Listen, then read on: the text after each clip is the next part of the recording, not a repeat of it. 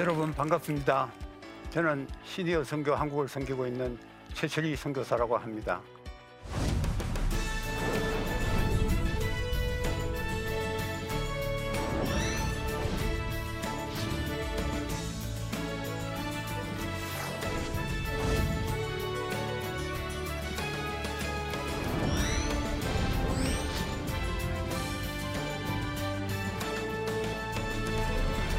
오늘 저는 여러분과 함께 그리스도인의 후반전 삶과 선교라는 주제를 가지고 말씀을 나누려고 합니다.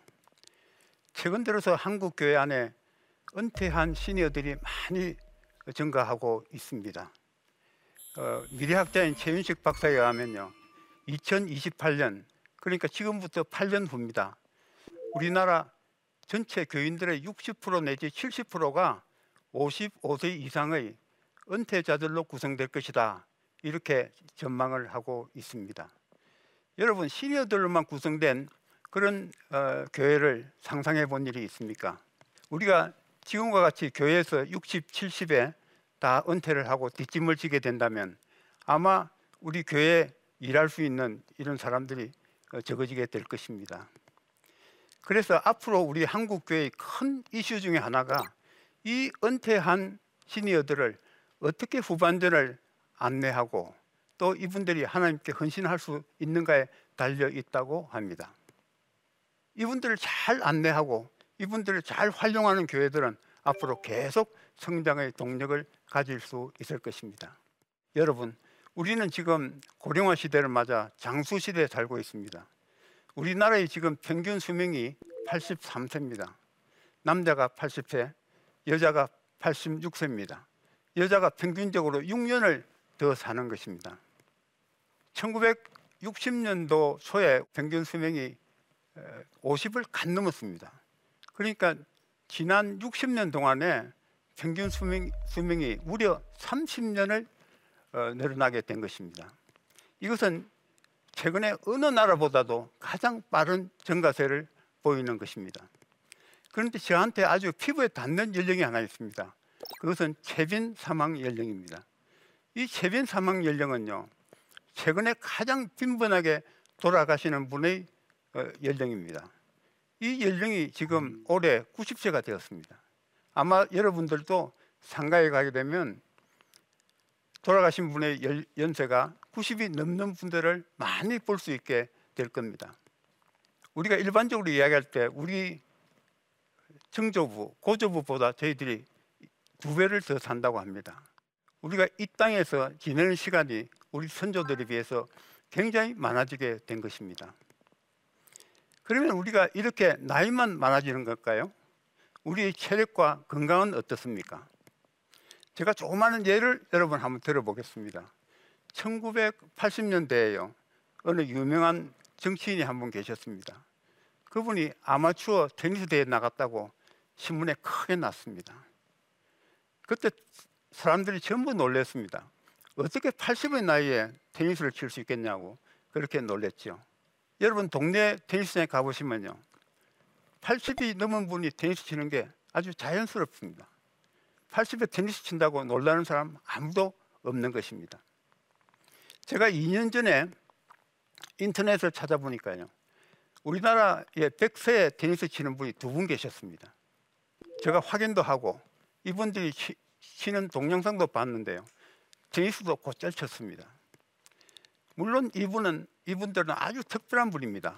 그렇지만은 이런 특별한 분이 나올 수 있는 그런 환경이 이미 조성되었다는 것입니다.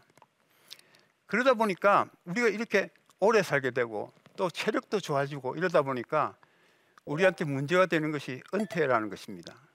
은퇴란 것은 예전에는 자기가 하던 일을 내려놓고 어, 좀 쉬다가 죽음을 기다리는 그런 의미였어요. 그런데 지금은 은퇴하고 또 살아야 될 시간이요. 적게는 20년, 많게는 40년. 정말 우리가 견디기 어려울 정도로 그 기간이 길어지게 된 것입니다. 그래서 하프타임이라는 책을 쓴 바프 보드라는 분은요. 이제 우리가 더 이상 한평생으로 살아서는 안 된다는 것이죠. 우리가 은퇴까지의 전반부와 은퇴 후의 후반부 이렇게 두 인생 체제로 살아야 된다고 말하고 있는 것입니다. 더 이상 은퇴라는 것이 죽음을 의미하는 것이 아니라는 것이죠.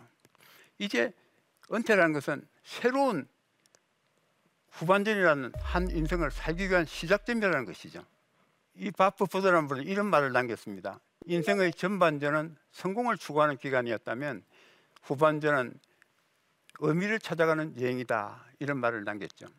우리가 인생의 전반부에서는 자기 가족들이 생계를 위해서 자기가 하던 일을 내려놓을 수가 없었어요. 그렇지만 이제 후반부전에서는 정말 자기가 하고 싶은 일 그리고 자기가 인생에서 중요하다고 생각하는 그런 일을 해야 된다고 어, 말하고 있는 것입니다. 그런데 여러분 우리 모든 그리스도인들은 여기에 추가할 것이 하나 더 있죠. 지금까지는 나 자신과 내 가족들을 위해 살았다면 이제 후반전만큼은 하나님과 하나님의 나라를 위해서 하나님과의 관계에 초점을 맞추는 그런 삶을 여러분 살아야 되지 않겠습니까?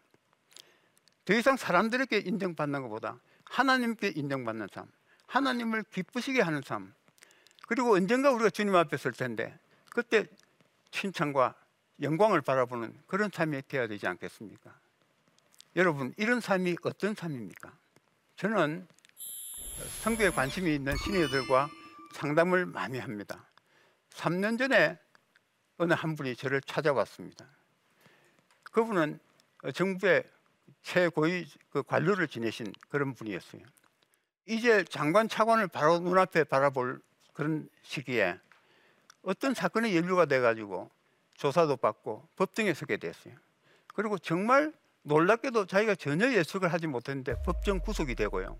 그리고 교도소로 가게 되었답니다. 이분은 장로님이셨어요. 교도소에 가서 자기 방에 있는 사람들을 모두 전도를 하고요. 그리고 이분들 예수님을 영접하게 만들었대요. 그리고 아침마다 찬양을 하고 예배를 드렸다는 겁니다. 여러분 놀랍지 않습니까? 그 제가 어떻게 그렇게 할 수 있었습니까? 하고 여쭤봤어요. 그러니까 자기가 그 방의 방장인데도 설거지, 설거지도 자기가 다 하고 그분들 구전 일은 다 섬겼다는 거예요. 이분은 교도소에서 정말 열심히 성경을 읽었답니다. 그리고 자기가 깨달은 게 하나 있대요. 아, 성경이 성교하라는 책이구나 하는 것을 느꼈다는 겁니다. 이분은 교도소에서 출소하자마자 저를 찾아왔어요. 그리고 저하고 상담하는 과정에 두 부부가 선교사로 헌신하기를 작정을 했습니다. 이분이 2년간을 국내에서 또 외국에 가서 선교 훈련을 받았어요. 그러고는 어, 지금 어, 아시아의 아주 열악한 어, 그 이슬람 국가에 가서 어, 선교사로 헌신을 하고 있습니다. 이분이 선교 훈련을 받을 때 대법원에서 무죄 확정 판결을 받았어요. 그러니까 그 관계되는 기관들이 찾아와서 이분들을 같이 일을 하자고 그렇게 요청을 했습니다. 그런데 제가 보니까 전혀 흔들리지 않더라고요. 자기가 후반전에 내가 해야 될 중요한 것을 이분이 발견을 했기 때문입니다. 여러분, 이분이 성경 속에서 자기가 발견했다는 성교는 어떤 성교입니까? 여러분이 잘 아시다시피 성경은 우리 예수님에 관해서 기록된 책입니다. 그리고 성경의 중심 주제는 예수 그리스도의 고난과 부활 그리고 그것 이것을 전하는 것입니다. 정말하면 세계 선교인 것입니다. 그런데 이 중에서 예수 그리스도의 고난과 부활은요. 우리가 이미 2000년 전에 예수님께서 다 이루신 거예요. 이제 성경의 중심 주제 중에서 남은 것은 세계 선교인 것입니다. 여러분, 성경은요, 우리 편에서 보면 구원의 역사입니다. 그렇지만 하나님 편에서 보면 하나님의 선교 이야기입니다. 하나님은 선교의 하나님이세요. 하나님께서는 성경에서 인류를 구원하기 위해서 마스터 플랜을 세우시죠. 그리고는 창세기 12장 아브라함부터 시작해서 지금까지 선교를 해오신 분인 것입니다. 그래서 교회의 본질은 선교에 있고 기독교의 역사는 성도의 역사라고 할 수 있는 것입니다. 이것을 생각하는 많은 지금 시니어들이 이제 남은 후반기만큼은 내가 하나님의 그 마스터 플랜에 맞춰 가지고 그리스도의 정의도로 살겠다. 이런 분들이 지금 한국 교회에 많이 나오고 있는 것입니다. 이분들 저는 시니어 선교 헌신자라고 부르고 싶습니다. 근데 이 중에서 풀타임으로 자기가 전적으로 선교에 헌신하는 분들을 우리가 신의 선교사라고 부를 수 있겠지요. 말하자면 인생의 후반부를 선교에 전적으로 헌신한 분들을 이야기합니다. 저는 이 신의 선교사를 생각할 때 마태복음 20장을 생각하게 됩니다. 마태복음 20장은 여러분이 잘 아시는 포도원 품꾼이 비유입니다. 이 비유에서 그 포도원 주인은 새벽에 또 3시에, 6시에, 9시에, 11시에 다섯 차례에 걸쳐서 그 당시에도 아마 인력 시장이라는 게 있었던 것 같아요. 그 다섯 번에 걸쳐서 자기 일꾼들을 데리러 갑니다. 매, 새벽에 제일 먼저 가서 데려온 일꾼은 어떤 일꾼이었었겠어요? 그분은 틀림없이 젊고 힘있고 아주 일도 잘하게 생긴 그런 분이었을 거예요. 그렇게 순차적으로 자기 일꾼들을 데리고 오다가 11시에도 가니까 그때도 포도원에 들어가지 못하고 기다리고 있는 일꾼이 있다는 거죠. 그 일꾼은 어떤 일꾼이었었겠어요? 아주 늙고 힘없고 일도 잘 못하게 생긴 그런 일꾼이었을 겁니다. 그렇지만은 그분도 그날 들어가서 일을 하지 못하면 가족들이 저녁을 굶어야 될지 모르는 그런 상황이었어요. 포도원 주인의 은혜로 들어가서 일을 하게 하는 것입니다. 저는 신이어 선교사도 꼭 이와 같이 11시에 우리가 부름받은 그런 포도원 품꾼과 같다 이런 생각을 할 때가 많습니다. 늙고 힘은 없지만은 하나님의 은혜로 하나님의 포도원에 들어가서 하나님의 일에 동력하는 그런 기회를 맞은 것입니다. 하나님께서 많은 일을 하기를 원하지는 않지만은 꼭 필요한 곳에 가서 적절하게, 적절하게 사용하기를 바라시며 또 하나님의 역사에 참여할 수 있는 그런 기회를 가지는 것입니다. 최근에 우리 한국 교회 그 선교사들이 전가세가 좀 주춤하는 가운데 이런 시니어들은 계속 나오고 있는 것입니다. 그러면 선교지 현황은 어떻습니까? 선교사 선교지에서 과연 시니어 선교사들을 필요로 할까요? 최근 들어서 선교지 상황이 굉장히 어려워지고 있습니다. 많은 선교사님들이 활동하는데 제한을 받고요. 또 추방당하는 사람들이 빈번하게 나오고 있습니다. 선교사들이 그곳에 체류하기 위해서 비자 받는 것이 어려워지고 있고요. 선교사가 선교사라는 걸 나타낼 수 없는 지역이 늘어가고 있는 것입니다. 또 반기독교적인 그런 감정이 나, 그 많이 확산이 되었어요. 이제 복음만 가지고 가서 선교하기가 어려워지고 학교를 세운다든지 또 병원을 세운다든지 하는 이런 총체적인 선교가 요구되는 곳이 늘어나고 있는 것입니다. 그래서 이런 것 문제들을 해결하기 위해서는 전문적인 직업을 가진 선교사가 요구되는 것입니다. 전에는 우리가 목사 목회자들 중심으로 한 그런 선교사들이 줄을 이뤘다면 이제는 평신도 선교사, 전문인 선교사, 비즈니스 선교사, 교육 선교사 이런 다양한 선교사들이 필요하게 되는 것입니다. 그런데 이 전문인 중에서 전문인 지식이 많고 또 비즈니스 경험이 많은 분들이 어디 많이 있습니까? 네, 시니어들에게 많이 있다는 것이죠. 이 시니어 선교사들을 필요로 하는 그런 선교지가 늘어나고 있는 것입니다. 또한 우리 최근에는 여러 나라에서 은퇴 비자라는 걸 줍니다. 이것도 시니어들이 그 체류하기에 아주 좋은 이점이 되고 있는 것입니다. 여러분 이렇게 우리 선교지에서 시니어들이 필요로 할 때 한국 교회도 이렇게 시니어들이 많이 나오는 것이 이게 우연한 일 같습니까?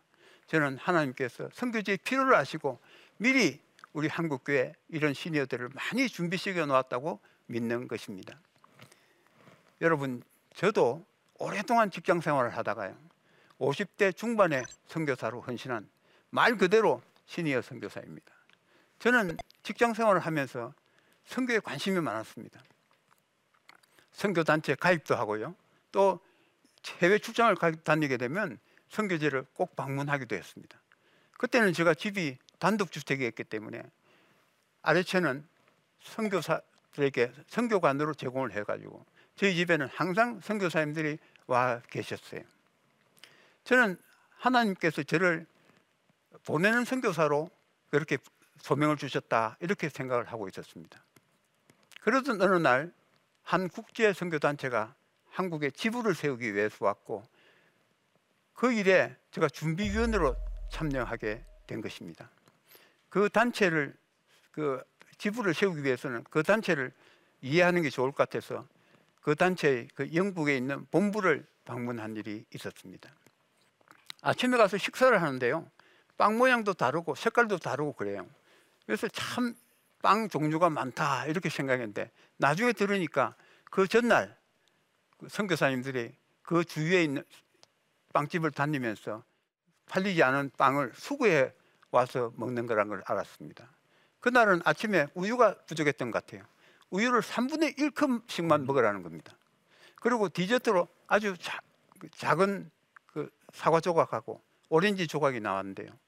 하나만 그걸 하나만 먹으라는 겁니다. 근데 그걸 저걸 제가 영어를 잘못 알아들어 가지고요. 하나씩 먹으라는 줄 알고 저 식판에다가 사과 한 조각, 오렌지 한 조각을 담았더니 그 앞에 계시는 배식 담당하는 선교사님이요. 그 둘 중에 하나만 가져가라는 거예요. 한국에서 온 손님인 줄 아는데 알 텐데 이 사과 조각 하나 가지고 좀 섭섭했습니다만은 며칠 그곳에 있으면서 이 단체가 너무 좋아졌어요. 아니 이렇게 먹기조차도 힘든 상황에 세계 선교를 향해서 달려가는 그들의 모습이 너무나 아름다웠기 때문입니다. 지하에 내려가니까요, 어, 글로리 홀이라고 있었어요. 그 홀에 들어가니까 먼지에 쌓여 있는 수, 십 개의 가방들이 진열되어 있었어요.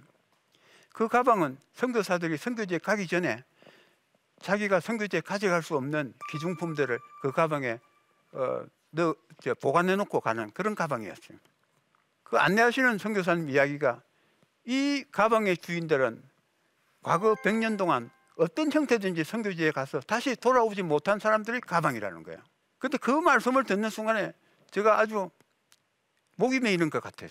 그러면서 그 단체의 그 표가 생각이 났어요. 예수 그리스도께서 하나님이시고 나를 위해 죽으셨다면 그분을 위한 나의 어떠한 희생도 결코 크다고 할 수 없습니다. 그 신앙 고백이 저 마음, 마음에 닿으면서 아주 큰 감동을 제가 받았습니다. 그날 저녁에 저희 집사람과 같이 마주 앉아가지고 우리, 우리도 선교사가 됩시다. 근데 우리가 내가 지금 직장 생활을 하고 있으니까 언젠가 직장 생활이 끝날 때 그때가 주님께서 나를 불러주신 때라고 생각하고 그때 우리 이 단체 선교사로 헌신합시다. 그렇게 저희들이 결심을 했습니다. 저희들이 귀국해서 제가 나이가 50이 지나고 55이 지났는데 근데 회사를 그만둘 그런 여건이 되지 않았어요. 주님께서 나를 선교사로 부르시지 않았구나 하는 생각도 좀 했어요. 그러던 어느 날 저희 집사람이 저한테 와서 이야기를 하는 겁니다. 우리가 생선의 맛있는 부분인 몸통 부분은 우리가 다 먹고 이제 꼬랑지만 주님께 드릴 겁니까? 하고 이야기하는 것이었어요. 후에 제가 사직을 하게 되고 하나 선교사로 헌신하게 되었습니다. 그래도 생선에 살점이 좀 있을 때 불러주셔서 감사하고 있습니다. 어, 저희들은 중앙아시아 키르기스탄에 가서 사역을 했고 어, 그 뒤에 귀국해서 왜 한국 본부를 섬기고 지금은 시니어 선교 한국을 섬기고 있습니다. 제가 직장 생활을 30년 조금 못했습니다. 그것이 저희 전반부 삶입니다. 그리고 제가 선교사로서 지금 16년째 사역을 하고 있는데 이것이 아마 저희 후반부 삶이라고 할 수 있을 겁니다. 저는 전반부에서 가장 제가 하고 싶은 것이 선교였습니다. 그리고 제가 가장 중요하다고 생각한 것도 선교였습니다. 저는 지금 후반전에서 그 일을 할 수 있어서 감사하게 지내고 있습니다. 여러분, 백세를 살고 보니라는 책을 쓰신 김형석 교수님을 아마 대부분 많이 아실 거라고 생각합니다. 에, 그분이 이런 말씀을 하셨어요. 인생 후반전, 은퇴 후에 사는 인생이 참 인생이다. 우리가 은퇴 후에 사는 후반전 인생이 진짜 인생이라는 겁니다. 이 인생을 위해서 우리가 후반전을 맞은 우리들은 우리 인생의 후반전 설계를 하는 것이 대단히 중요합니다. 그리고 미리 하는 것이 참 중요합니다. 우리가 100세 시대인데 이제 남은 50년 그 후반전 삶을 어떻게 살 것인가 하는 우리 인생의 판을 새로 짜야 되는 것입니다. 여러분 이런 인, 그 후반전 설계를 위해서 저는 두 분의 후반전 삶을 사는 두 분의 그 후반전 그 예정을 여러분께 소개하고자 합니다. 한 분은 호서대학을 설립하신 강석규 장로님이십니다. 이분은요 몇 년 전에 103세의 연세로 소천하신 분입니다. 그런데 이분은 95 생일 때 어, 쓰신 그 수기로 아주 저희들에게 많이 알려져 있습니다. 그 수기에 의하면 이렇습니다. 젊었을 때 정말 열심히 일했습니다. 65세 때 당당한 은퇴를 할 수 있었죠. 이분은 농부의 아들로 태어났어요. 23살에 초등학교, 중학교 교사 자격증을 독학으로 따시고 교사 생활을 하시다가 대학에 입학한 것이요. 34세 때 입학을 했습니다. 그런데 65세 때 은퇴하기까지 대학을 설립할 정도였으니까 정말 열심히 살으셨던 것 같습니다. 30년 후인 95세 생일에 후회의 눈물을 흘리셨습니다. 남은 인생은 그냥 좀 30년을 고통 없이 죽기만을 기다렸습니다. 이분은 자기가 자기 인생이 65년이라고 생각한 거예요.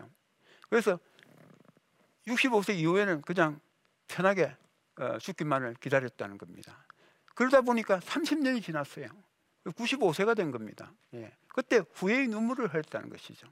자기가 그전에는 하고 싶은 것이 있어도 아 내가 곧 죽을 텐데 뭐 하고 시도를 하지 않았던 것입니다.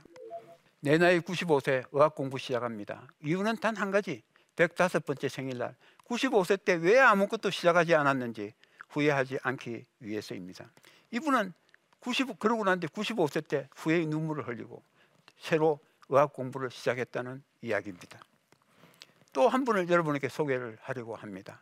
황성 교사님은요, 어, 55세 때 고위 그 공무원으로 어, 은퇴하신 분입니다. 어, 이분은 55세 때 은퇴를 하고 자기 후반전 설계를 하셨어요.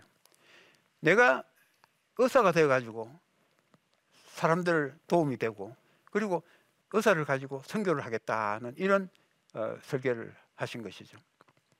그리고는 이분이 55세 때 어전원에 들어갔어요. 그리고는 10년 동안 의사 공부를 하신 것입니다. 10년 동안 그 전문의 어, 과정까지 다 끝내셨어요. 그리고 올해 65세가 됐어요. 그리고 몇 달 전에 우리 시니어 선교 한국의 파송으로 아프리카에 선교사로 떠나셨습니다. 이분 이분의 부인께서도 그 동안에 간호사 공부를 하셨어요. 그래가지고 간호사가 돼가지고 같이 의료 선교를 하러 어, 남편과 함께 아프리카로 어, 떠나신 것입니다. 여러분 아까 제가 이야기한 그 호수대학을 설립하신 강장로님과 이 황장로님 이 두 분의 이야기는요. 우리 후반전을 맞이하는 우리들에게 많은 것을 시사해 줍니다. 여러분 강 장로님도요. 어, 자기가 그렇게 오래 살 줄 알았다면 절대로 그렇게 30년을 보내지 않았을 겁니다. 아마 훌륭하게 30년을 보내셨으리라고 생각합니다. 황 장로님은 10년 동안 앞으로 의료 선교를 위해서 10년 동안 젊은이들과 같이 어, 의사 공부를 하면서 참 힘들었다고 합니다. 저희들은 이 두 분을 통해서 좋은 그 어, 교훈을 받을 수가 있습니다. 나이가 들어도 어, 절대 우리가 포기하지 말고 도전하는 삶을 살아라는 그런 메시지를 우리가 받을 수 있는 것입니다. 여러분 이제 말씀을 어, 맺고자 합니다. 저는 꼭 선교사가 되는 것이 중요하다고 생각하지는 않습니다. 우리가 선교사가 되지 않더라도요. 그냥 우리가 평신도로 또 그리스도인으로 우리가 해외 가서 그곳에 살면서 선교 활동을 하고 하는 것도 좋은 하나의 선교 방법이라고 생각을 합니다. 그리고 꼭 또 우리가 해외 가야 되는 것도 아니라고 생각합니다. 우리가 국내에서도 자기가 있는 자리에서 얼마든지 선교에 참여할 수 있는 그런 길은 있는 것입니다. 중요한 것은요. 우리가 어디에 있든지 우리가 선교사든 아니든 간에 우리의 후반전을 어, 주님 나라의 확장에 포커스를 맞추고 주님과 함께 도전하는 삶을 살아야 된다는 것입니다. 여러분 우리가 도전하지 않으면 하나님의 능력이 나타나는 삶을 체험할 수가 없습니다. 우리가 하나님 나라를 위해서 복음을 위해서 좁은 길, 어려운 길, 힘든 길을 우리가 택해서 나갈 때 놀라운 하나님의 기적도 체험하고 하나님의 은혜도 맛보고 감사의 눈물도 흘릴 수 있는 것입니다. 아무쪼록 여러분 여러분에게 주신 귀한 여러분의 달란트를 가지고 한 달란트 받은 자처럼 땅에 묻어두지 마시고 주님의 나라를 위해서 복음을 위해서 알차게 사용하시는 여러분 되시기를 바랍니다. 개인적으로나 교회적으로 하나님의 선교, 하나님의 비전에 동참해서 하나님과 같은 꿈을 꾸고 하나님과 같은 방향으로 달려나가는 아름다운 여러분의 후반전 삶이 되기를 축원합니다. 저 강의는 이것으로 끝내고요. 질문을 제가 한번 받, 받도록 하겠습니다. 온라인으로 어, 질문이 들어왔는데 그 질문을 제가 하나 읽고 읽고 답변하도록 하겠습니다. 경험과 연륜이 풍부한 시니어들이 선교 결심을 하기 위한 다양한 선교 프로그램이 있어야 할 것 같습니다. 계획 중인 선교 프로그램이 있으신가요? 있다면 어떤 프로그램인가요? 어, 저희들 시니어 선교 한국에서요. 어, 시니어 선교 학교를 하고 있습니다. 서울은 서울대로 하고 있고요. 지방에서는 지방에 있는 대로 어, 시니어 선교 학교를 하고 있습니다. 그 과정을 여러분 들으시면 아마 도움이 되지 않을까 이렇게 생각을 합니다. 올해는 저희들이 어, 시니어 선교 학교를 각 지역별로 대면으로 하지 못하고 온라인으로 전국적으로 했습니다. 그래서 어, 어느 지역에 있든지 간에 우리가 시니어 선교 한국에 참여할 수 있는 그런 길이 열려져 있습니다. 시니어 선교 학교는 여러분 시니어 선교 한국의 홈페이지에 들어오시면 아마 안내를 받을 수 있습니다. 1년에 저희들 두 번씩 어, 진행하고 있습니다. 네, 그러면 강의를 다 마치도록 하겠습니다. 여러분 경청해 주셔서 감사합니다.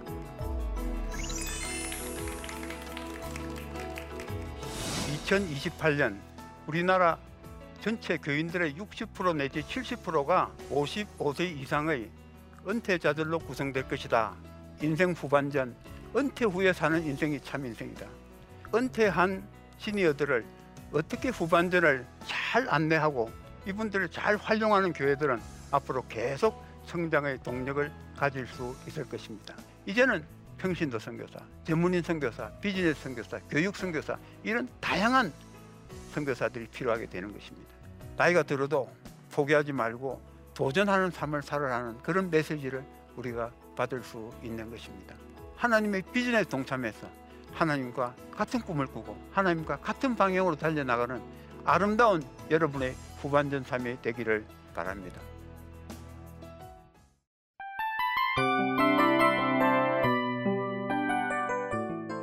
이 프로그램은 청취자 여러분의 소중한 후원으로 제작됩니다.